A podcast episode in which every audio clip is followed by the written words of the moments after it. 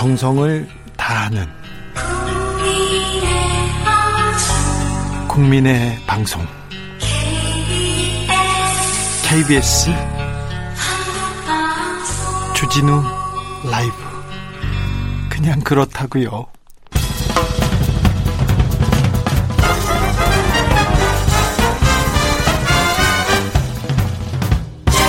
훅 인터뷰 훅 인터뷰 이어갑니다. 미국 민주당 대선 후보 바이든 바이든 후보가 러닝메이트로 카멀라 해리스 상원 의원을 콕 집었습니다. 그런데 관심이 쏟아지고 있습니다. 미국 첫 흑인 여성 부, 부통령 후보이기도 하고요.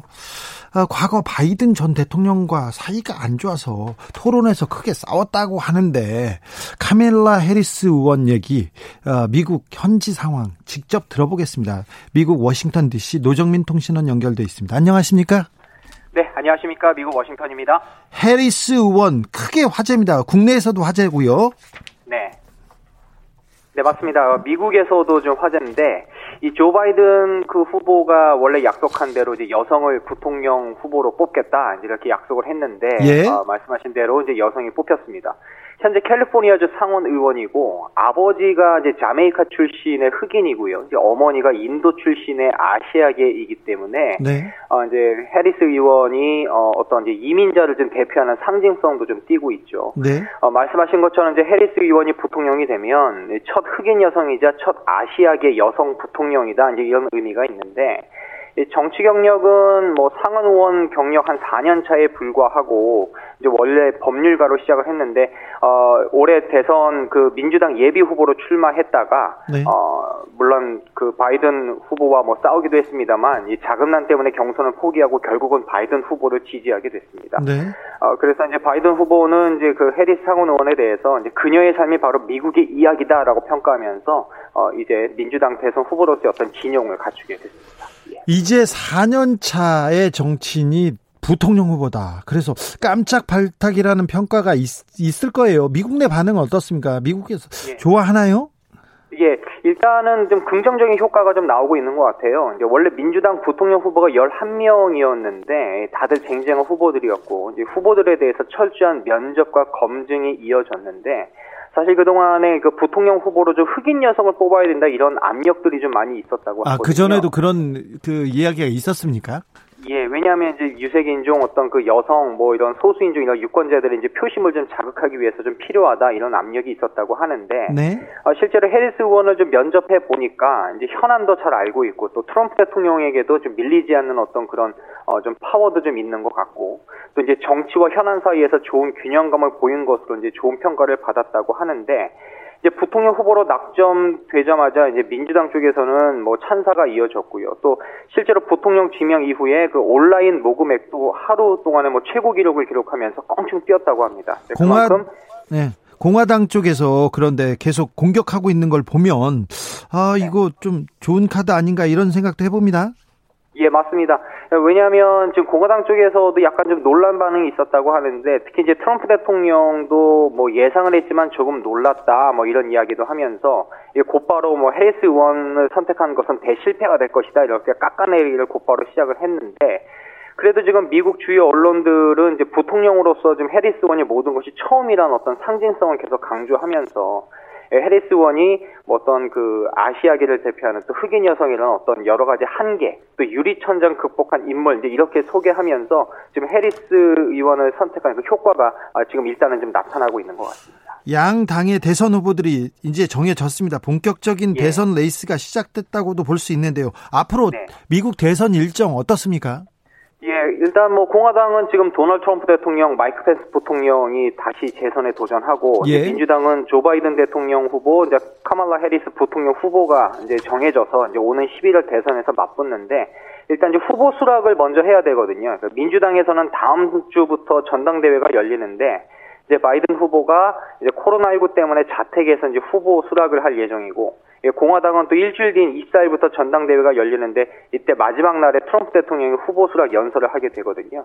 그러니까 이때부터 뭐 이제 TV 토론도 이제 시작이 되면서 이제 11월까지 본격적인 대선 레이스가 시작이 됩니다. 예. 어, 전체적인 좀 흐름도 좀 짚어봐야 될 것 같은데 어, 여론조사에서는 바이든 후보가 트럼프 대통령을 앞서고 있지요, 지금? 예, 예.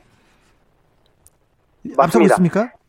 네, 맞습니다. 네. 아, 그러니까 이제 각종 여론조사에서는 이제 전체 지지율에서 바이든 후보가 트럼프 대통령에게 적게는 5, 6%에서 많게는 10% 이상 앞서는 것으로 나타났는데, 근데 이제 미국 대선 방식이 뭐 이렇게 좀 다르기 때문에 지금 전체 지지율보다는 각 주에서 누가 얼마나 앞서느냐 이게 중요하거든요. 예. 이제 경합주가 중요한데 특히 대여섯 개의 좀 경합주의 판세가 중요한데 그 어제 그 의회 전문 매체인 그 힐이 발표한 여론조사를 보니까 여섯 개 경합주 가운데 다섯 개 주에서 지금 바이든 후보가 앞서는 것으로 나타났거든요. 네. 특히 뭐 플로리다나 미시간, 펜실베니아, 위스콘신 뭐 이런 곳에서 바이든 후보가 트럼프 대통령에게 한 4에서 6% 앞서는 것으로 나타났는데 이 경합주가 사실 지난 대선 때 이 트럼프 후보가 이겨서 이제 대통령이 된 지역입니다. 그렇잖아요. 지난 대선에서 네. 다 트럼프 대통령이 당선되지 못할 거라고 했는데 이 경합주에서 예측이 네. 크게 빗나갔던 거잖아요. 예, 맞습니다. 그러니까 이 경합주에서 이기니까 이 경합주에 배당된 이제 대의원 수를 모두 다 독식하면서 결국은 대통령이 될 수가 있었던 건데, 아, 그러니까 이 경합주가 이제 트럼프 대통령으로서는 지금 뒤지고 있는 게 이제 뼈 아픈 거고요. 예. 어, 그 한 가지 이제 주목할 것은 뭐 많은 사람들이 이제 그래도 이제 샤이 트럼프 지지자들이 있지 않느냐 이런 이야기를 하는데, 예. 그런데 이제 4년 전에 그 기존 정치권에 염증을 느꼈던 유권자들이 결국은 그때 당시 아웃사이더였던 트럼프 대통령을 이제 선택해서 대통령으로 선출을 했는데 네. 과연 지금 4년을 겪으면서 그럼 트럼프 대통령에 대한 민심이 그때와 똑같은가? 어, 과연 많이 달라지지 않았는가? 뭐 이 점에 대해서도 좀 주목해서 지켜볼 필요가 있을 것 같습니다. 그래도 shy 트럼프 저는 많을 것 같다는 생각을 해보기도 합니다. 예, 아직까지도 모른다 이런 이야기가 지금은 많습니다. 예. 예. 트럼프 대통령이 G7 확대 정상회의를 대선 위로 미루겠다고 대선 뒤로 미루겠다고 했습니다. 여기 한국도 초청하겠다고 했는데 음, 한국 참여도 미뤄집니다. 그러면 북미 대화 중재 노력, 북미 대화도 조금 어, 미뤄질 것 같다는 우려도 있어요. 예, 그 애초에는 6월 초에 개최할 예정이었는데 네. 원래 9월로 한 차례 연기하면서 당시에 그 한국을 초청하고 싶다 이런 깜짝 제안을 했던 건데 예. 이번에 또 다시 대선 이후로 연기할 것은 이제 트럼프 대통령이 언급을 한 겁니다. 그러니까 이 G7 그 정상 확대 회의를 이제 계기로 해서 이제 문재인 대통령이 트럼프 대통령에게 좀 대선 이전에 북미 대화 가능성을 좀 타진해 볼 수 있는 기회가 될 수가 있었는데 대선 이후로 만약에 미뤄지면은 그만큼 3차 북미 회담 그 가능성이 점점 그 기회가 좀 좁아지는 거잖아요. 그런데 지금 미국 내에서도 아무래도 좀 코로나19 상황이 매우 좋지 않기 때문에 좀 다른 곳에 신경을 쓸 여력이 없지 않느냐 이런 분위기가 점점 커지고 있는 것 같습니다. 아, 저는 그 대선 이전에 깜짝 이벤트로 3차 북미 정상회담 열릴 가능성이 있다 이런 그 기사가 기사를 좀 바람 때문에 그런지 계속 이렇게 기다리고 있었는데요. 10월의 예. surprise는 조금 사실상 물 건너 간 건가요? 예, 그러니까 지금 그 3차 북미 정상회담 개최 가능성 낮게 보는 게 원래는 좀 전반적인 기류였는데, 예. 어, 사실 제가 좀 주목했던 이제 한 그 전문가 기고문이 좀 있었는데, 그 해리 카지아니스라는 미 국가이익센터 한국 담당 선임국장이 한 달 전에 이제 이런 기고문을 냈거든요. 본인이 백악관하고 국무부 또 트럼프 대선 캠프 관계자들을 만나 보니까 당시 트럼프 행정부가 좀 새로운 제안을 고민하면서 3차 북미 정상회담 개최 가능성을 엿보고 있다. 그래서 이제 평양에서 기차나 비행기로 닿을 수 있는 아시아 나라 수도가 아마 개최 장소가 될 것이다 이런 구체적인 내용까지 사실 소개가 됐습니다. 그러니까 트럼프 대통령도 아마 좀 하고 싶었던 그런 마음이 있었던 것 같은데. 그러게요.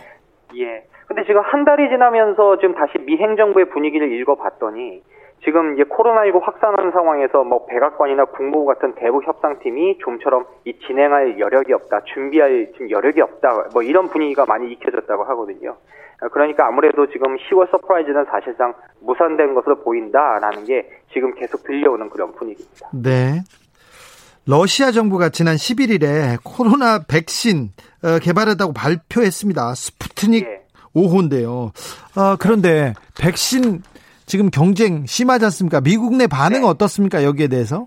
예, 일단 미국에서는 의문을 제기하는데 특히 이제 코로나19 대응을 주도했던 그 앤서니 파우치 그 소장이 예. 과연 이 백신이 안전하고 효과적인가 여기에 대해서는 입증된 것이 없고 특히 그 백신 개발이라는 입장을 뒷받침할 증거도 없다 이제 이런 입장을 내놓고 있는데 예. 어, 이런 가운데 저 트럼프 대통령은 또 이제 미국 제약 회사인 그 모더나 지금 현재 백신을 개발하고 있는 이민상시험 마지막 단계에 있는 회사인데 지금 1억 회분의 백신 후보 물질 공급 계약을, 계약을 맺었다 이렇게 밝혔거든요.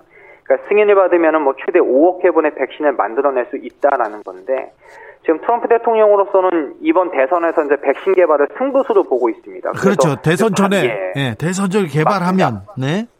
네, 그뭐 판세를 뒤집을 수 있는 그런 계산이 있는 거고. 예. 그래서 지금 백신 개발과 승인을 밀어붙이는 분위기인데 일단 뭐 러시아가 뭐 백신 개발했다는 거에 대해서 특별한 언급은 하지 않고 있습니다. 일단 우리 미국에서 먼저 개발하겠다라는 어 그런 이제 좀 계산이 많이 나오고 있는데 뭐 만약에 나온다고 해도 그 효과에 대해서도 역시 좀 적지 않은 논란이 될 가능성이 많아 보입니다.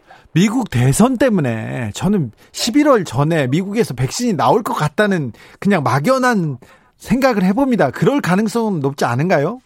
아, 근데 그럴 수도 있는데, 왜냐하면 이제 백신 개발을 하면은 일단 중요하잖아요. 예. 지금 예. 코로나19 500만 명이 넘으니까. 그런데 이 정치적인 어떤 그런 상황 때문에, 이제 대선이라는 어떤 정치 일정 때문에, 혹시나 그 백신에 대한 충분한 효과와 검증 없이 이 승인이 되는 거 아니냐 그런 우려가 사실 나오고 있는 것도 사실입니다. 아, 그런데 아, 예. 예, 뭐 그런 일정 때문에 백신 개발을 서두르지 않겠다라는 게 이제 미 보건 당국의 이제 주장이긴 한데 어, 만약에 나온다고 해도 정말 이게 효과가 있느냐, 안전하냐, 그 여기에 대해서는 좀 적지 않은 논란이 될 가능성이 있어 보입니다. 네. 예.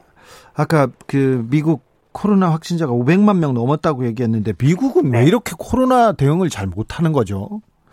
아, 글쎄요. 그 어떤 주, 그 특히 플로리다 같은 주 같은 경우에는 뭐 마스크를 쓰라라고 권장을 하면 뭐 굉장히 공격적으로 반응한다 뭐 이런 이야기도 좀 많이 들리고 있는데 네. 아, 일단 주별로 분석해 보니까 뭐 캘리포니아 주가 가장 많고 좀 플로리다, 텍사스, 뉴욕 주으로 확진자가 많은데 아, 지금 사망자는 미 전역에서 16만 명 넘어섰고요. 그런데 지금 증가세가 문제라고 하거든요. 예? 그러니까 원래 그 100만 명이 될 때까지는 99일이나 걸렸는데 200만 명까지는 43일, 뭐 300만 명까지는 28일밖에 안 걸렸다고 합니다.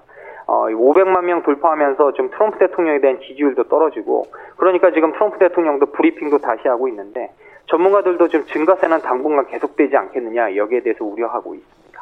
음, 지난 10일이었던가요? 백악관에서 트럼프 대통령이 브리핑하다가 총격 네.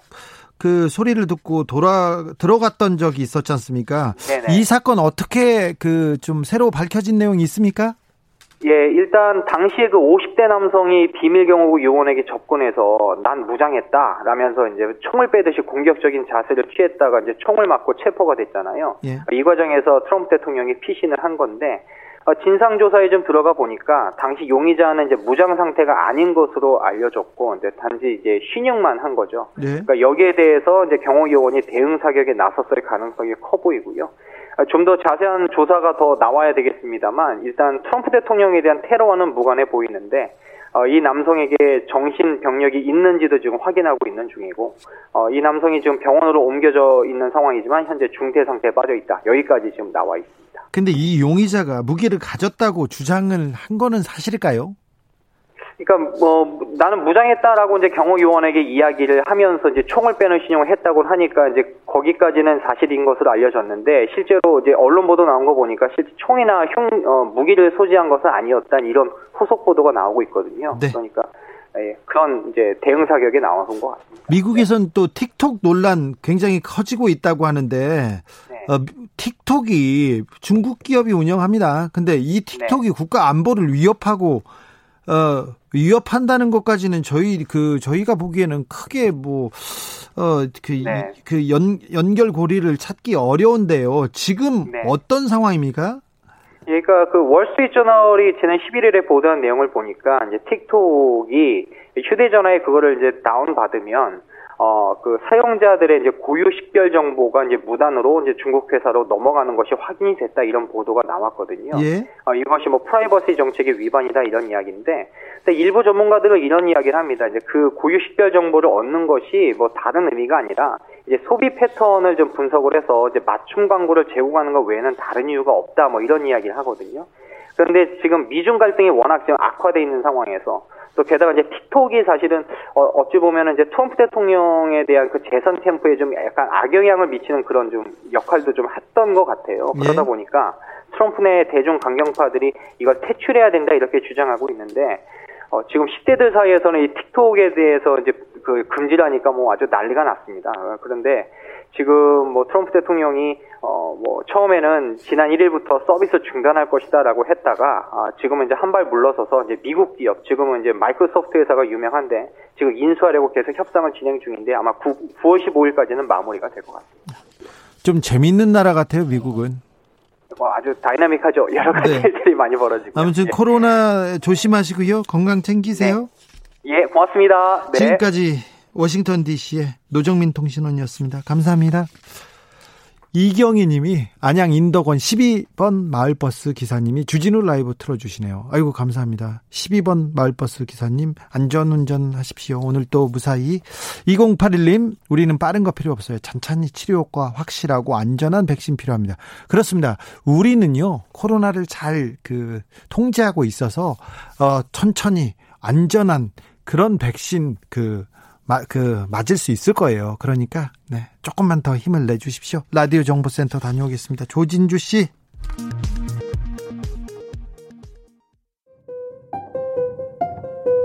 정치 피로, 사건 사고로 인한 피로, 고달픈 일상에서 오는 피로. 오늘 시사하셨습니까? 경험해 보세요. 들은 날과 안 들은 날의 차이. 여러분의 피로를 날려줄 저녁 한 끼 시사. 추진우 라이브.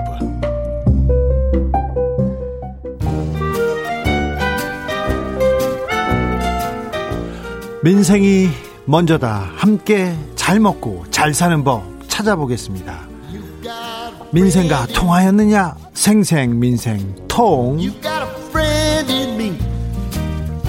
안진아 선아 민생생가 쉴 틈이 없습니다. 안진걸 민생경제연구소장 어서 오세요. 네, 안녕하십니까. 오, 늘은 요즘은 뭐 때문에 바빠요 그렇게? 어저께는 그 을지로 노가리 골목. 노가리 골목? 예, 거기가 지금 엄청난 위기에 빠졌다 해서 갔다 왔고요. 예. 그저께는 국회에서 택배 노동자들 과로사 너무 예. 심하다. 처우 개선하는 데 갔다 왔고요. 그 모든 것을 다 띄면서 월, 화, 수, 목 4일 내내 임대차 3법의 장점과 긍정적인 의미 그걸 설명하고 다니는데 우리 라이브 애청자들 위해서 네. 지난주에도 정말 엄청나게 많은 분들이 문자 주시고 물어보셨잖아요. 네. 그리고 그 방송 유튜브 올라갔는데 10만 명이 지금 보셨더라고요. 네. 계속 올라가고 있습니다. 네. 그래서 아예 이번에 그 개정주택임대차법 해설 자료를 네. 참여연대 민변 변호사들하고 함께 만들었어요. 어디에다 올려놨습니까? 어디서 지금은 찾아볼 수 있습니까? 이게 이제 아직은 공식적으로 어디 안 올려져 있는데 주진우 라이브에만 네. 올려주세요. 아, 그러니까 그래서 우리 게시판이든 아니면 뭐 개별 연락 주시든 어떤 식으로든지 이 해설서를 드릴 테니까 우리 애청자들께 어, 배포하도록 하겠습니다. 주진우 라이브 게시판에서 찾아보시고요. 아, 거기 올리겠습니다. 네. 여기에서도 궁금하다. 여기에서도 나- 내 사연은 내 사정은 좀 다르다. 그러면 물어보시면 바로 우리가 생생민생 통해서 우리 안진걸 소장이 바로 맞습니다. 알려드리겠습니다. 제 페이스북에다가도 질문 주셨고 다다 해드리고 있습니다. 아, 그래요? 부지런해요. 네. 그 우리 주진 우 아부에서 빨리 유니스 구원님하고 저희하고 네. 공개 토론 제안 성사시켜 주세요. 그래요? 그분이 임대차 3법을 반대했는데 네. 지금 집 없는 서민들은 이 법 때문에 지금 많이 나아졌는데 도대체 뭐가 진실인지 저희가- 한번 공개 토론 한번 해보자는 저희가 거죠. 공개 토론 얘기를 듣고요. 유니스 의원님한테 연결했는데요. 8월 내내 일정이 안 되고 8월 내내 바쁘다. 아. 아, 안진걸 소장하고 주진우 라이브한테는 바쁘다 이런 그 의사 전해왔다는 거 아, 그랬군요. 알려드립니다. 저희가 예. 지금 미래통합당 의원들 모시려고 계속 노력하고 있습니다. 그런데 바쁘세요. 좀 바쁘십니다. 이렇게 중요한 문제인데 한 번만 시간 내주시면 좋을 텐데요. 네, 공개- 이준석 최고위원님이라도 불러가지고 한번 토론하면 어떨까요? 자, 저, 네. 죄송합니다. 자, 1514님 흥미진진합니다. 누가요? 여기가요? 아, 주진우 라이브 차에서 듣, 듣느라고 집에 안 들어가고 있습니다. 이런 분들 많습니다. 이런 분들 많아요. 예. 오늘 첫 번째 다룰 주제는 택배 없는 날입니다. 바로 택배 없는 날이 하루 앞으로 왔습니다. 그래서 내일하고 모레하고 글피 사흘간은 우리 택배 받지 말자. 뭐 늦어도 좋다. 안 받아도 좋다. 택배 기사님들 좀 쉬게 해주자. 요렇게 정했는데 모든 택배 기사가 님들이 쉬는 건 아니라면서요. 예. 대부분 다행히 이제 민간 대기업 택배 회사들하고 우체국 택배 회사는 어 동참을 결정했습니다. 그래서 대부분 잘 아시니까 우리나라 시장 점유율 지금 택배 시장 점유율 50%가 CJ 대한통운이거든요. 네. 그 다음에 롯데, 한진, 로젠 택배 있고 그다음에 우체국 택배가 있습니다. 이분들이 모두 동참하는데 다만 쿠팡이나 쓰기나 마켓컬리 이런 데는 자기들이 직고용하고 있어서 어, 근로기준법상 휴가를 주기 때문에 내일 일을 한다는 겁니다. 그럼 마켓컬리 예.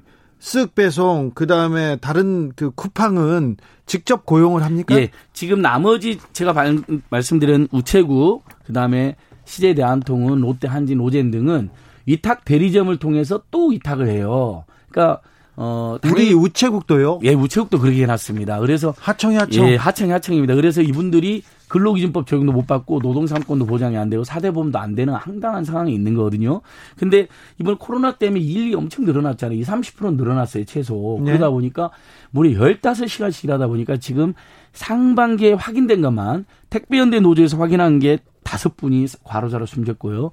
어저께 그 국회에서 연설에서 화제가 되신 진짜 임차인 기본소득당의 용해인 의원이라는 분이 자료를 냈는데 어 노동부 산하의 산업안전보건공단 자료를 보니까 어 최근에 산재로 산재 사망 처리가 인정된 택배 기사님 아홉 분이나 되는 거예요. 예? 두 분은 산재 사고로, 일곱 분은 과로사로 추정이 되는 겁니다. 네. 그러니까 실제 최근에 뭐 작년 말 올해 초까지 해가지고요. 이 코로나 때까지 해서 지금 산재로 사, 과로사로 돌아가신 택배 기사님 최소 12명 안팎이다. 이렇게 보시면 될 것 같아요. 아, 그러네요. 파악되지 않은 거, 산재로 인정되지 않은 거, 아직 연락이 안 된 사망 사고가 있을 수 있으니까. 네.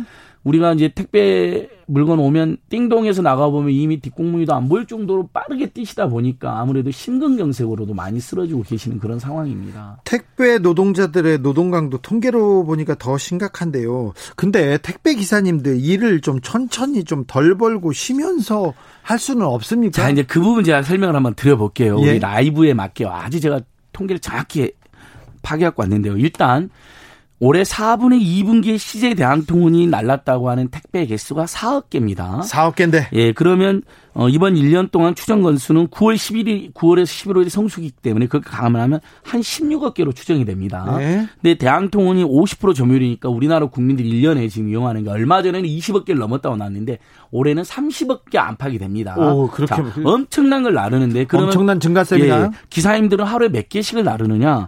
보통 2, 300개인데 코로나19가 되니까 지금 3, 400개까지 늘어났다는 겁니다. 그러면 2, 300개만으로 우리가 감안해도 이걸 10시간 나른다고만 쳐도 2분의 하나 또는 3분의 하나를 날라야 됩니다. 1시간에. 네. 그러니까 얼마나 정신이 없으시겠어요. 거기에다가 휴식도 해야 되고 식사도 해야 되는데 그런 시간조차 보장이 안 돼 있습니다. 근데 저 소장님, 네. 아 나는 너무 힘들게 일하는 거 싫어. 난 조금만 일할 거야. 난 100개만 나를 거야. 그게 안 됩니까? 그게 안 됩니다. 하... 그 구역에 자 지주 주진우 택배 기사님이 영등포동을 담당하고요. 네? 제가 여의도동을 담당하면 그걸 그 안에 소화를 해야 됩니다. 네. 제가 어제 실제 사례 말씀드릴게요. 여의도 담당하면 예, 안 될까? 여의도는 주진우 네. 택배 기사님, 저는 영등포를 담당. 자, 어제 실제 사례. 네. 정말 저 우리 집에 포도가 하나 왔는데요. 네. 11시 왔어요. 네. 그리고 미안하니까 문자를 주셨더라고요. 미안할 필요 없다. 이 시간까지 고생하시는 분이 네. 더 저희가 미안하지. 진짜 밤 10시, 11시까지 오신다니까요. 네. 지금 아마 우리 애청자들이 다 동의하실 거예요. 알죠. 새벽에도 네. 오세요. 그러니까 자, 이게 그러면 어떻게 그래서 200개, 300개를 3, 400개를 2, 3분의 하나씩 나르는 상황인데 근데 그러면 그 10시간만 일을 하느냐? 그렇지 않다는 겁니다. 그렇죠. 그 얼마 전에 청와대 청원에 과로사 신분의 이제 배우자가 올려놓은 글에 보면 5시, 6시에 나가고 밤 늦게 들어온다고 되어 있습니다. 15시간씩 일했는데 단가는 600원을 받았다고 되어 있습니다. 한 건에 600원입니다. 근데 우리는 지금 2,500원을 내고 있잖아요. 네. 택배 보통. 그러면 다 어디로 가고 이분한테 600원밖에 안 가느냐. 회사에서 다 먹는 거잖아요. 자, 어, 택배를 시킨 화주. 네. 화주들의 일종의 리베이트나 백마진으로도 일부 간다고 하고 이건 택배 기사님들이 증언해 준 겁니다. 네. 그다음에 어 아까 말한 원청 회사 택배 대기업 회사들이 네.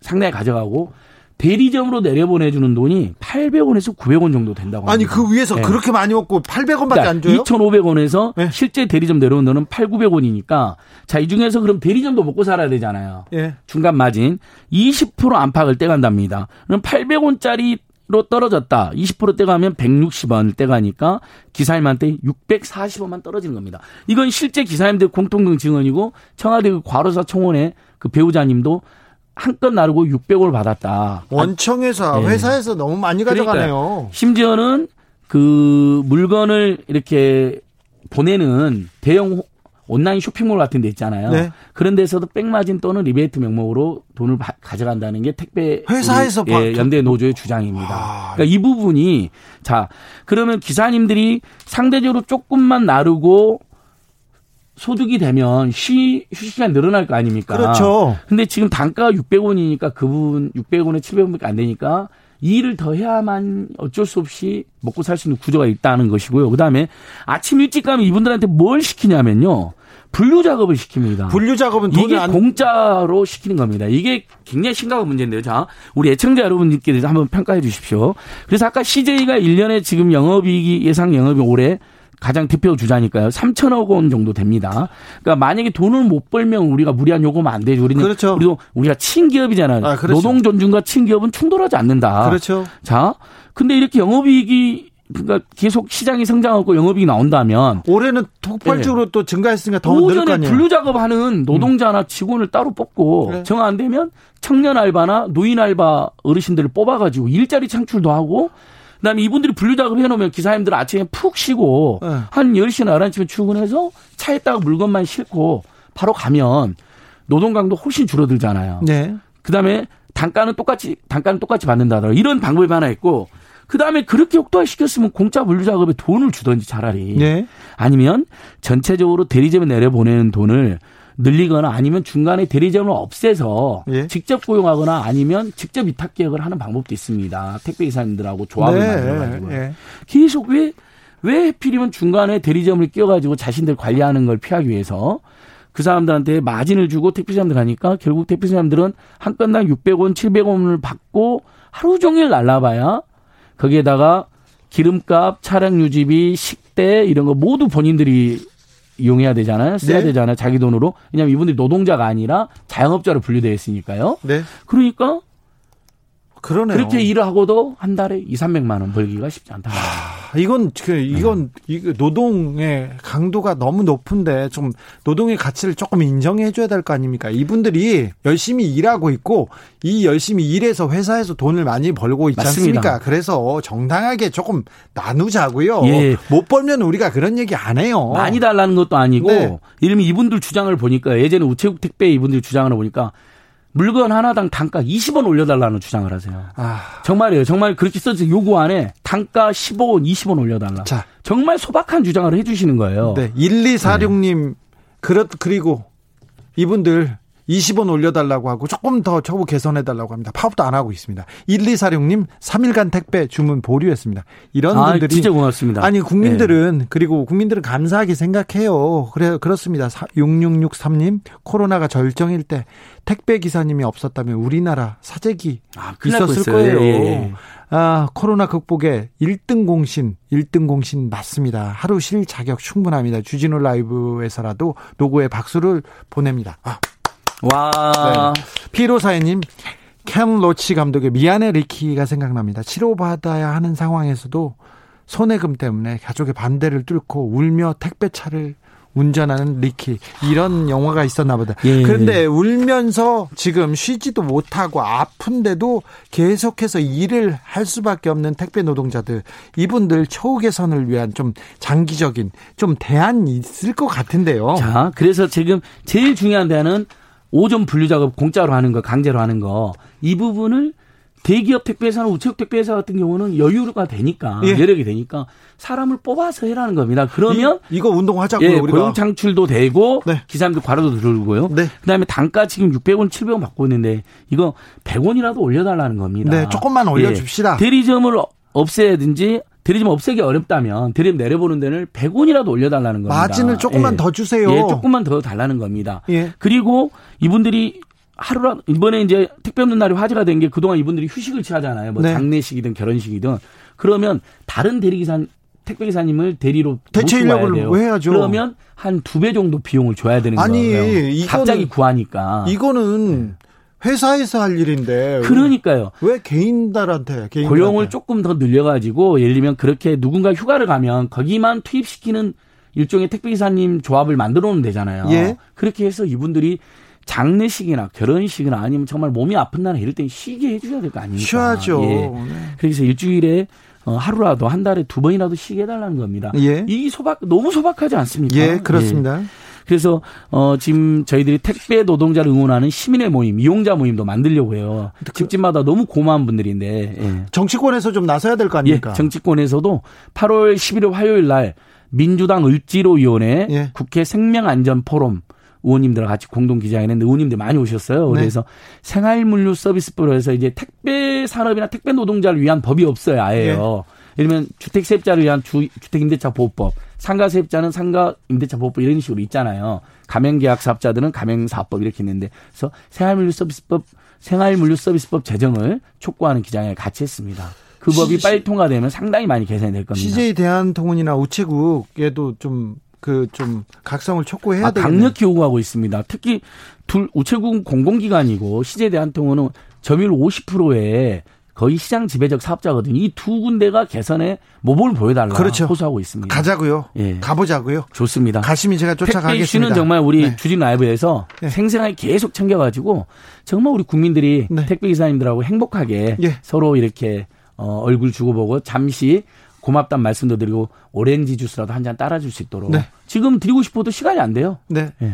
CJ 대한통운 어, 어, 누구한테 쫓아가요? 그 저기 충무 충무로가 아니라 시청 본사. 옆에 어. 서울시청 본사 본사에 거기 건물 앞에 벌써 저한 10번 넘게 갔죠. 아, 그래요? 1인 시도 여러 번 했었고. 다음번에 제가 저 예, 쫓아가겠습니다. 같이 한번 가시죠. 네, 알겠습니다.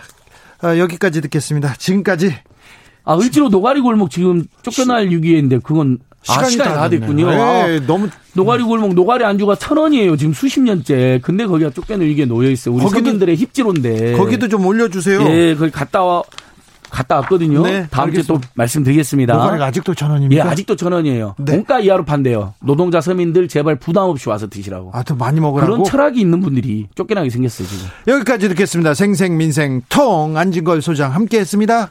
교통정보센터 다녀오겠습니다. 정현정 씨. 테이크아웃 시사 나왔습니다. 오늘도 하나 챙겨가세요. 주진우 라이브.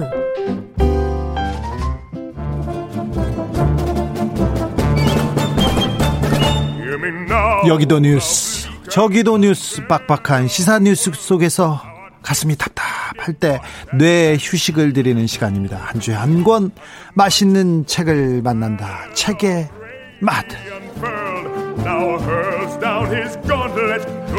김갑수 평론가 어서 오세요. 네, 안녕하세요. 정선태 교수님 어서 오세요. 네, 안녕하세요. 네. 장마 어떻게 보내고 계신지요? 아, 재해를 입는 분들 때문에 참 조심스러운데 네. 모든 계절은 즐길 수 있어요. 네. 그러니까 지루한 장마. 그러니까 정말 조심스럽게 말합니다. 네. 수제 입은 분들은 저 그 안타까움과 뭐 이- 있는데 모든 사람이 수제를 입은 건 아니니까 저는 이 눅눅하고 긴 비가 추적추적 연속적으로 내리는 그 시간들 속에 이렇게 푹 빠져서 예. 또 다른 의미로 이, 이 시간을 뭐 이렇게 뭐 즐겁게까지는 몰라도 하여튼 잘 보내고 있어요.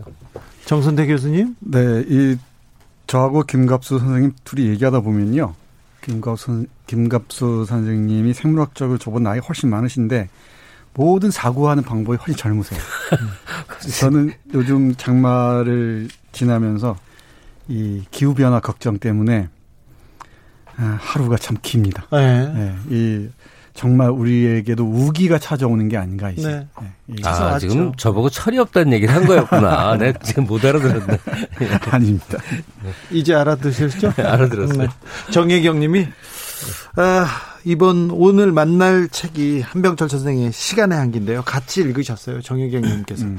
주디, 이제 책 두껍다고 투덜거리지 않을게요. 시간의 한기와 피로사에 얇지만 첫 장. 쉽게 넘어가지 않더라고요. 오랜만에 사색의 시간 가졌습니다. 아니, 오랜만에 이거 읽다가요. 아, 잘 안 읽혀요. 사색의 시간 가질 수밖에 없어요. 이게 이 책의 목표예요. 맞습니다. 이거 잘 읽으셨네요. 오늘은 시간의 한계입니다. 선생님, 어, 지난 그 사피엔스 얘기하다가 한병철까지 오게 됐습니다. 철학자 네. 한병철까지. 어, 이 유발 하라리 같은 어, 세계적인 학자가 있는데 한국이라는 학자는 없느냐? 물론 한국에서 활동하고 있는 분들도 많이 있죠. 근데 대중적으로 많이 알려져 있으면서도 가까이 했으면 좋, 좋을 법하다. 그리고 또 한 가지 조건이 책이 얇다. 네. 그런데 얇지만 깊고 강력하다. 네. 그 점에서 한병철 선생 책 골랐는데요. 아, 뭐 필요사회부터 투명사회, 권력이란 무엇인가, 그리고 이 아름다움의 구원 또 있다. 에로스의 정, 종말까지. 네. 어, 정말 하나하나 빠뜨리기 어려운 그런 훌륭한 작품들을 쓴 분입니다. 이 독일에서 어, 활동하고 있는 네. 네, 학, 철학자입니다. 저 독일 취재 가는데 병철 아냐고 한병철 아냐고 물어보더라고요. 어, 아, 이분은 좀 대단한 분이다. 원래서 비중이 네. 있는 존재고. 그래서 아, 독일에서 독일 지식인 사회에서 이 사람이 어, 큰 영향력을 가지고 있구나 그런 생각에 좀 뿌듯했습니다. 어, 근데 책으로 들어가기 전에 한 짧게 두 가지만 좀 전제를 얘기하고 싶은데요. 음. 세상에는 제목으로 오해를 빚는 경우가 많습니다. 제가 본 프랑스 예술 영화 중에 정말 훌륭한 작품이 있는데 그 제목이 하얀 드레스예요. 네. 그러다 보니까 되게 느낌이 이상하지 않아요? 막 굉장히 무슨 하여튼 가벼운 영화 같잖아요. 아니 그런데 김갑수 선생님은 하얀 드레스가 뭐 어땠어요? 뭐 어때서요? 아니 왠지 의미 있는 것 같지 않고 뭐 하여튼 근데 아니 왜 얘기하냐면 이게 굉장히 심오한 철학서고 네. 대중서가 아니에요. 근데 시간의 향기 그러니까 네. 무슨 보랏빛 향기 뭐 무슨 그 굉장히 어그 경한 느낌을 줘서 네. 그게 하나 오해를 빚을 수 있고요. 네. 또 하나 이 한병철 교수의 시간의 향기 같은 책이 방송으로 하기에 가장 나쁜 책이에요. 네. 왜냐하면 의미를 전달하는 게 목적이 아니거든요. 네. 아, 이 책은 인간이 어, 노동에 종속되어서 시간의 본질을 잃어버린 것, 뭐 이렇게 정리를 해버리면 뭐 이상한 맹탕이 돼버립니다. 그렇죠. 한 귀절 한 귀절에 굉장히 사색적인 걸 통해서 굉장히 여러 가지를 반추할 수 있게 하는 거에서 전달이 엄청나게 어려울, 어렵다는 얘기예요. 아, 하님이 웨딩 케이크란 노래도 엄청 슬픈데 그 얘기 하셨습니다. 아, 마, 마키님이 저는 시간의 향기를 읽으면서 예전에 가본 비그친 후에 미술관 골목 비 냄새가 떠올랐어요. 음, 향기나 냄새를 머금은 시간은 추억을 소환하고 시간을 멈추게 한다는 생각을 했습니다. 어이, 아, 맞습니다. 이분 너무 깊은데. 네. 아까 주 기장님 주 기자님 말씀하셨는데 네. 이 병철한 아니하고 묻는 사람들이 뭐 그렇게 뛰어난 지식인이 아니라 하더라도 네. 대중적으로 그런 것 같아요. 제가 놀라는 것은 어 유럽의 사례를 들어서 그렇습니다만은 미셸 푸크나 이런 사람들이 대단히 어렵거든요. 그런데 고등학생들도 상식적인 수준에서 안단 말이에요. 네. 고등학교 시험 문제에 네. 바칼로레아 문제에 나오기도 하고 그건 아무래도 한국 교육과에 관련이 있지 않을까 싶기도 해요. 이런 책들을 어렵지 않게 소화할 수 있는 그 훈련을 어릴 때부터 한다면은 어, 이런 책을 방송에서 얘기하는 것도 어렵지 않을 텐데 하는 생각을 네. 하게 됩니다. 핵심을 절, 정리하기는 어렵습니다. 이 책을 음. 좀 정리해서 뭐 어떻게 설명해내지 그런 생각을 했는데 그래도 또 선생님들께서는 정리해 주셔야 되는데. 네. 이 책에 사고자 하는 얘기의 핵심이 서문에 딱 나와 있습니다. 네. 서문의 일부를 보면요. 자기만의 고유한 향기가 있는 삶의 시간을 가능하게 하는 방법은 무엇인가? 그러니까 자기만의 고유한 향기가 있는 삶의 시간을 가능하게 하는 방법은 무엇인가? 라는 질문에 대한 긴 대답이라고 얘기할 수 있으면 될것 네. 같습니다. 어, 요, 요는 그렇습니다. 너무나 과잉 활동적인 삶에서 벗어나서 사색적인 삶으로 돌아가 보자. 이건 네. 저 뒷부분에 맨 뒤에 어, 활동적인 삶과 사색적인 삶이라는 짧은 그 챕터에서 부연 설명되고 있습니다. 한병철 선생이 계속 결핍을 얘기하는데 부족해서 결핍이 아니라 너무 그렇지. 많아서 과잉 때문에 결핍하다. 그래서 더 고르지도 못한다. 음. 이런 얘기를 여러 책에서 말씀하시잖아요. 맞습니다. 근데 그 말의 원전이 말라름이에요. 음. 세상에 결핍은 두 가지가 있는데 사실 원래는 결핍은 단순성 심플리서티인데 그냥 없어서 결핍된 게 있고 너무 너무 넘쳐나면 그것도 결핍이라는 거예요. 네. 네. 과잉에서 오는 결핍.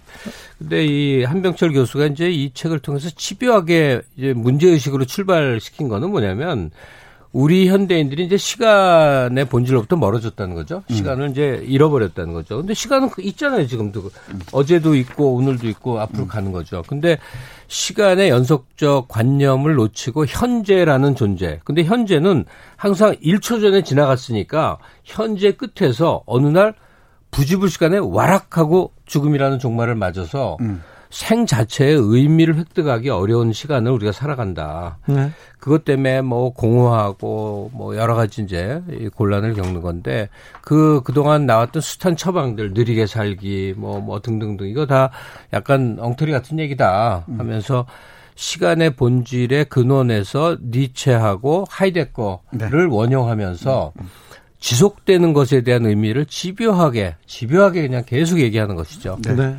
네. 좀 설명이 어렵죠? 네. 어, 그러니까 활동에 너무 과잉 그렇죠. 시간을 투자하기보다는 아, 사물을 보든 사람을 보든 하늘을 보든 또 비를 보든 좀 깊이 생각하면서 그, 그, 그, 그 생각 속에서 내 삶은 어떤 의미가 있는지 한번 어, 이 사색의 장을 펼쳐보자. 뭐 이렇게 얘기하는 한. 달만 한 달락만 제가 읽어보겠습니다. 음. 활동의 과잉이 일상을 지배하면서 인간의 삶에서 사색적 요소, 머무름의 능력은 완전히 상실되고 실종되고 만다. 맞습니다. 그 결과는 세계의 상실, 시간의 상실이다. 네. 사색을 하라고 계속 얘기하는데 네, 그 문장입니다. 책을 읽다 보면은 사색을 할 수밖에 없어요. 어, 이거 뭐지, 뭐지. 그러면서 네. 네, 나의 생각을 또 나의 생각을 나의 과거와 추억으로 끌고 가는 힘이 있습니다. 맞습니다. 그리고 문장과 문장 사이에서 한참 머무르게 돼요. 네. 음, 이- 이게 짜, 어, 이 두껍지 않은 책이고 또 문장도 짧습니다. 네. 짧은데 그 짧은 문장 짧은 문장 그 사이에서 한참을 머무르다가 그냥 잠들어 버리기도 하고요. 어? 거기에서 한참 이, 이 망설이다가 이게 무슨 말인지 고민하기도 하고 그렇습니다. 잠이 안 온다고 지금 열대야에 힘들다고 하시는 분들이 있지 않습니까? 이 네. 책 읽지 않습니까? 잠 잘 옵니다. 중간중간에, 어이구, 이게 뭐지? 그러면서 잠으로 갑니다. 사색적 삶을 되살리는 것이, 사색하는 것이 시간의 향기를 찾는 길이다? 이게 무슨 말입니까? 네. 그러니까 앞- 앞에서 잠깐 말씀하셨는데 느리게 사는 것만으로 충분하지 않다는 네. 거예요. 그러니까 여유 있게 느리게 사는 것, 뭐, 뭐, 느리게 사는 것만으로는 충분하지 않고 그 머무르는 능력, 이 부재가 머무름의 기술이거든요. 이 머무르면서 깊이 들여다보라는 것이죠. 저기, 능력이 없는 사람들, 저 같은 사람들은 바쁘게 살아도 힘들거든요. 그래서 멈춰서서 느리게 하는 게 굉장히 어렵습니다. 성격 탓이기도 하고 거기에 또 사색하라. 이거 좀 힘듭니다. 택배 기사님들도 좀 힘들대요. 이런 부분 어떻게 하죠? 그게 이제 아니 뭐 제가 방법을 하는 건 아니고 한 교수 같은 경우는 이제 독일 내지 유럽의 토양에서 거대한 문명을 일군 다음의 문제 현대인들이 의미를 잃어버린 삶에 대한 얘기를 하고 있어요. 근데 우리 한국인들은 미친 듯이 바쁘게 일하고 경쟁하고 해서 이제 어느 정도의 성취를 이루어서 그 거센 힘든 노동의 의미를 지금 만끽하는 그런 상태거든요. 그래서 이 약간 편차가 있습니다. 한 교수가 속해 있는 독일의 토양과 한국의 토양은. 근데 여기서 어떤 다른 생각이 있든 간에 저는 이 책에서 아주 매혹을 느낀 부분이 시간이 이제 연속적으로 쭉 흘러갈 때 그 귀결점이 어디냐면 죽음이에요. 근데 죽음에 대해서 굉장히 많은 성찰을 해놨어요. 맞습니다. 그러니까 두 가지인데 하나는 죽음이 자유를 준다는 거 하나, 또 죽음이 삶의 완성이라는 것 하나. 그걸 그냥 많은 설명을 하기는 어려운데 이 이건 뭐 책 안으로 들어가는 수밖에 없으니까 그 그게 그 항상 죽음을 생각하라라는 네, 예. 라틴어 경구가 있죠. 네. 예. 그리고 저 우리나라 대중 가요리도 유명한 아모르 파티 있잖아요. 운명을 사랑하라는 거. 그 트로트 노래가 돼갖고 아직 희한한데 이 안에도 아모르 파티에 대한 이제 얘기가 쭉 나오죠. 그래서 그 죽음 앞에 유한함 이건 뭐 그 하이데거의 입장이겠죠. 그러니까 우리 삶이 언젠가는 죽음을 향해서 가는데 그게 그냥 무하, 무의미한 툭 끊어짐이 아니라 자기 삶의 이제 완성의 단계로 가는 과정이라는 생각을 소위 사색하고 정관하고 이런 건 자기 저- 존재를 의미 있게 만드는 일인 것 같아요. 네. 내가 똑바로 살고 있나? 제대로 가고 있나? 중간중간 멈춰서 사색하고 뒤돌아보라 이런 생각일 수도 있고요. 그런 것도 있고요. 어, 하나의 그 사소한 느낌, 인상도 그 시간의 두께를 갖고 있다는 거죠. 네. 어, 그래서 이 책에서는 그 마르셀 프루스트의 잃어버린 시간을 찾아서를 각별하게 인용해요. 네. 어, 이 어, 보리수 꽃잎 차에 담근 그 마들렌 과자를 먹으면서 어, 마르셀이라는 화자가 쭉 기억을 펼쳐 보이잖아요. 네. 해서 잃어버린 시간을 찾으려는 이 프루스트의 시도라는 게 결국은 시간에서 벗어나 있는 그러니까 기억 기억에서 이 사라져 사라져 버린 우리의 삶을 찾아가는 과정이라는 거죠. 마르셀 프루스트의 잃어버린 시간을 찾아서 이 책도 권합니다. 졸린 분들 있지 않습니까? 시간을 찾다가 잠에 빠져들게 있습니다. 이 시간을 찾아가는 길이 잠 아닐까 이런 생각을 해보기도 했는데요. 넘어가 보겠습니다. 제가 무식한 소리를 했나 보요 그러니까 오늘 얘기 반복되는 게 어, 사, 시간 속에서 자기 의미를 찾으려는 게 사색점 삶일 거 아니에요. 예. 그거를 라틴어로 한 단어로 집약한 표현이 있죠. 이 책 안에 나오는 네. 비타 콘템플라티바. 네. 아유 외기가 어렵다. 네. 근데 그 이런 이런 멋진 단어는 저 네. 연애 편지 사용할 수 있는 이제 단어인데. 네. 두 개가 대비되죠. 빅타 악티바 활동적인 삶과 비타 콘템플라티바 사색적인, 사색적인 삶. 을 되살려야 한다 네. 이거죠. 아, 지금 이 시대에 더 그렇겠죠. 그렇죠. 우리는 악티바 그러니까 너무나 활동적인 삶을 살도록 강요받았고 그래야만 사는 의미가 있다고 그렇죠. 생각을 하죠. 열심히 살아야 된다. 음. 네. 안 되면 되게 하라. 무조건 음. 해야 된다. 노력하고 또 노력하라. 이런 얘기 이런 삶에서 아무것도 안 하면 그 죄악이라고 느끼고. 그렇죠. 네. 아침에 일찍 일어나야 된다. 음, 음. 그래야 벌레를 잡는다. 맨날 그 얘기 했잖아요. 아니, 그 한병철 교수 이 책 이전에 제가 아주 어렸을 때 읽다가 충격을 받은 게 버틀란트 러셀의 책에 이런 거 나옵니다. 인간은 일하려고 태어난 게 아니다. 인간은 그냥 생물체로 태어나서 먹고 자유쾌락을 추구하다가 때 되면 죽는 거다. 그러니까 하루에 두시간 이상 의미 있는 활동을 하는 건 죄악이다. 이게 러셀의 책에 있더라고. 내가 어릴 때 그 책을 읽고 아주 충격을 받은 적이 그래서 있어요. 존경받습니다. 그 러셀 게으름에 대한 찬양이라는 짤막한 에세이에서 예. 언급하는 얘기죠. 예, 뭐 그런 얘기는 종종 했습니다. 그, 그, 폴 라파르그라는 사람도 게으름을 찬양했었죠. 그 책, 네, 네. 네. 노동에 예속돼서 노동이 우리 삶을 규정해버리는 순간 우리는 숨을 쉴 수 없다고 얘기를 네. 하죠. 오, 오늘 일을 내일 하라. 굳이. 그러니까 굳이 지금 생계가, 생계가 어렵고 죽어라고 투잡, 쓰리잡 어, 뛰어야 되는 사람들에게 이제 이 얘기를 하면 저항감이 생길 텐데 그런 의미가 아니에요. 네. 나의 생존을 위해서 투잡을 뛰고 바쁘게 일하고 경쟁하고 다 좋다 이거예요. 근데 그 한 내면에 지금 한병철 교수가 말하듯이 이 비타 콘, 콘템플라티바 네. 그 생의 의미에 대해서 어, 왜 존재하는지에 대해서 생각하는 여지가 항상 존재해야 음. 되는 거예요. 음. 안 그러면 너무 허망하고 어느 날 툭 끊어집니다. 그냥 이렇게 뭔가가 이렇게 팽팽했던 게 가위로 뚝 끊어지듯이 그런 삶을 산다는 것이 사람에게 얼마나 불행한 것인가를 이제 역설하고 있거든요. 아, 예. 음. 해바라기 그리고 초급 탈출님이 일을 안 하면 불안해요 이런 분들 있습니다. 많습니다. 네, 일을 해도 불안하잖아요. 음. 네. 근데 일을 못 하면 또 불안할 수도 있습니다. 아, 이 책, 네. 아, 장마철에 그리고 한병철 선생이 한국에서 교육을 받고 가신 분이잖아요. 맞습니다. 네. 금속공학과 네. 출신이세요. 네. 그런데 도피하듯 도망가듯 독일로 가서 이 혼자서 사색하다 이분 적응 잘 못하셨을 거예요 여기서 이 우리 사회하고 잘 어, 적응하지 못하다가 어, 독일에 가서 학문적으로 꽃을 피운 분이기 네. 때문에 이 저변에 아 우리 사회를 좀 그 통찰하는 그런 직관이 좀 있습니다. 맞습니다. 예, 예 금속공학을 전공했지만은 독일에 건너가서는 철학, 예. 독일 문학, 동문학을 예. 공부하셨어요. 그리고 신학까지 공부를 했죠. 그러니까 그런 그렇게 공부한 결과 지금 예술대학에서 교수하고 이러면서 이런 결과물들 내놓는 거죠. 내놓는 거잖아요. 네. 긴 호흡으로. 근데 한국의 이 지적 풍토에서는 이런 긴 호흡의 작업이 거의 불가능하다는 것 이게 대단히 안타깝습니다.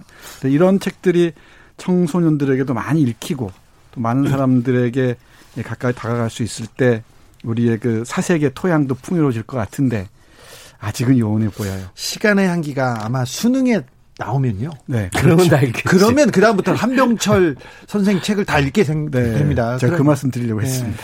그, 이 책에 이제 기억해둘 기절이 하, 뭐 거의 다 모든 페이지에 나오는데 네. 저한테 팍 꽂힌 기절 하나 얘기할게요. 강렬한 시간이 어떤 시간이냐. 이미 일어난 것들에 아직 일어나지 않음의 상태입니다. 네.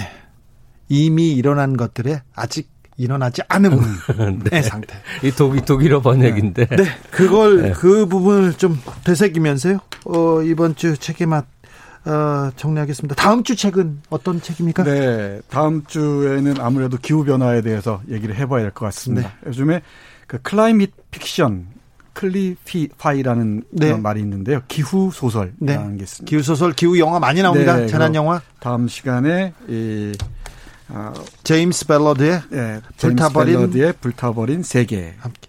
다음 주에 기후 읽어보겠습니다. 위기에 대해서 저희가 불타버린 세계를 보면서 같이 얘기 나누겠습니다. 아, 오늘도 감사했습니다. 김갑수 선생님. 네, 고맙습니다. 어떻게 주말 보내실 거예요? 주말이요? 연휴를요? 이미 일어난 것은 아직 일어나지 않음의 상태가 계속되겠죠. 음, 네. 정선태 선생님은 어떻게 보내실 거예요? 네, 저는 어머니하고 예, 이, 놀러 갈 예정입니다. 아, 그래요? 네. 어떻게 노실 건데요? 저는 잘 놉니다. 이렇게 어리광 부리면서. 그래요? 네. 김갑수 선생님이 노는 건 잘하시잖아요. 저는 그냥 맨날 판 틀어요. 그래요? 네. 아마 그 김갑 선생님은 음악을 들으실 때 시간의 향기를 가장 깊게 느끼실 것 같아요. 좀 그래요. 예, 저 다른 사람에게 뭐 꼭 권할 필요는 없지만요. 그 우리가 자꾸 모든 걸 배운 언어로만 생각해요. 네. 근데 음악 언어는 다른 언어니까 다른 세계가 되거든요. 뭐 다른 상태 속에 들어가는 체험이 필요한데 좀 죄송한 얘기인데 이게 파퓰러 대중음악하고는 다른 세계가 좀 있어요. 그러니까 대중음악의 언어는 우리가 사는 현실의 삶의 얘기예요. 예. 근데 그 바깥 얘기. 예. 다른 다른 언어. 어, 김갑수 선생님 음악의 향기 책 쓰셔야 되겠는데요? 내가 11권 중에 반 이상이 클래식 음악 해설서요. 자, 여기까지 하겠습니다. 김갑수 선생님의 추천곡 글렌 캠벨의 Time 들으면서 두 분 여기서 인사드리겠습니다. 감사합니다. 네, 고맙습니다. 네, 고맙습니다. 주진우 라이브 마무리하겠습니다. 저는 내일 오후 5시 5분에 돌아옵니다. 지금까지 주진우였습니다.